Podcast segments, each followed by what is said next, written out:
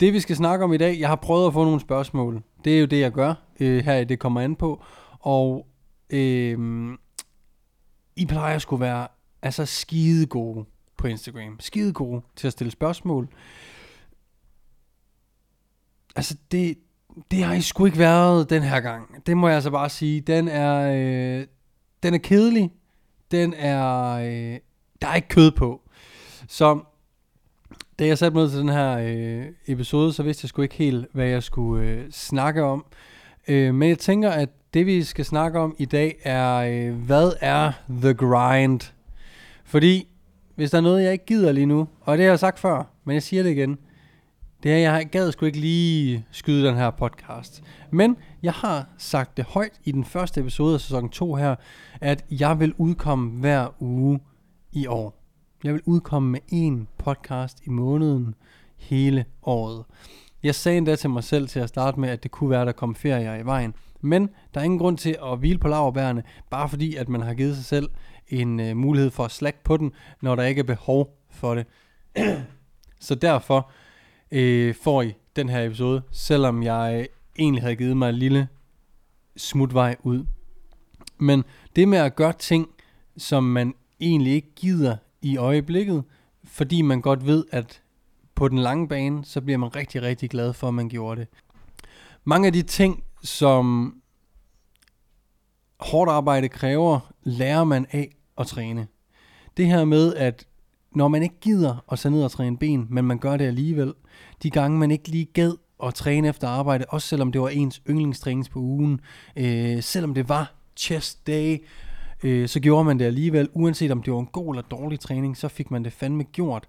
Og når man står fem år efter, et år efter, og man har høstet resultaterne af alle de mange timers arbejde i træningscenteret, alle de gange man ikke gad, alle de gange man godt gad, alle de gange det kunne være bedre, alle de gange det ikke kunne være bedre, alt sammen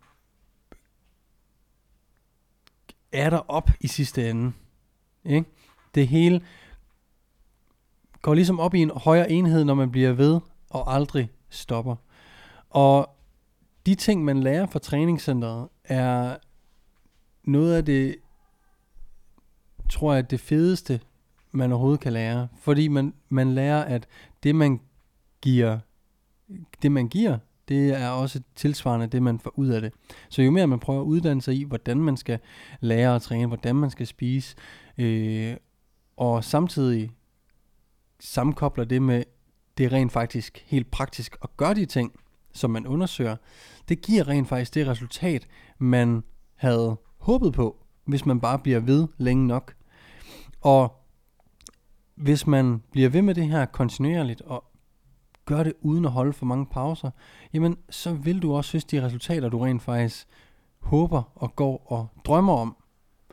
Så der er nemlig grund til at snakke om det her, er faktisk fordi, jeg synes, der var et godt spørgsmål, øh, som der var lidt mere kød på på spørgerunden.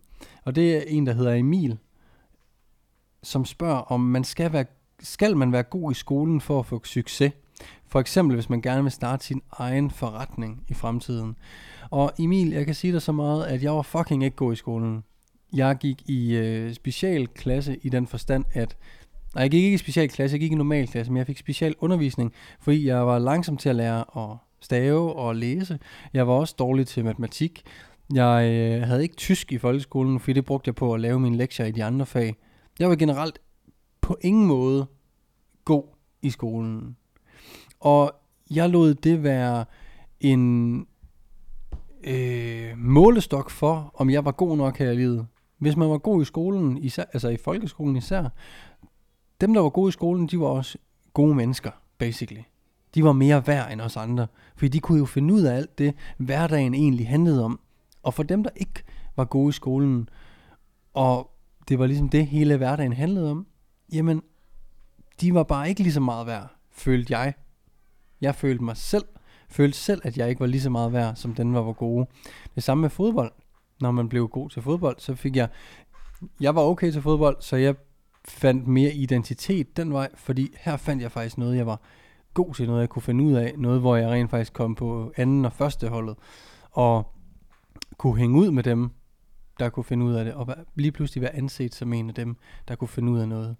Så skolen, de 10 år, vi bruger i folkeskolen, og de efterfølgende øh, 10 år, vi bruger på øh, videregående uddannelser osv., eller mindre, skal ikke være en diktator for, om du er, skal ikke diktere nærmere, om du er god nok til at kunne starte din egen forretning, til at få succes i livet. Fordi det at få succes kan være øh, noget at gøre med at bruge sine hænder, at bruge sin krop, at bruge sin øh, kreative hjerne i stedet for sin logiske hjerne. Øh, bare fordi du er god til at regne og for, øh, er god til at skrive essays, betyder det ikke, at du øh, nødvendigvis får succes på arbejdsfronten. Og succes er også et ekstremt individuelt, en, en ekstrem individuel målstok, i den forstand, at hvad en synes er succes, er noget helt andet for en anden.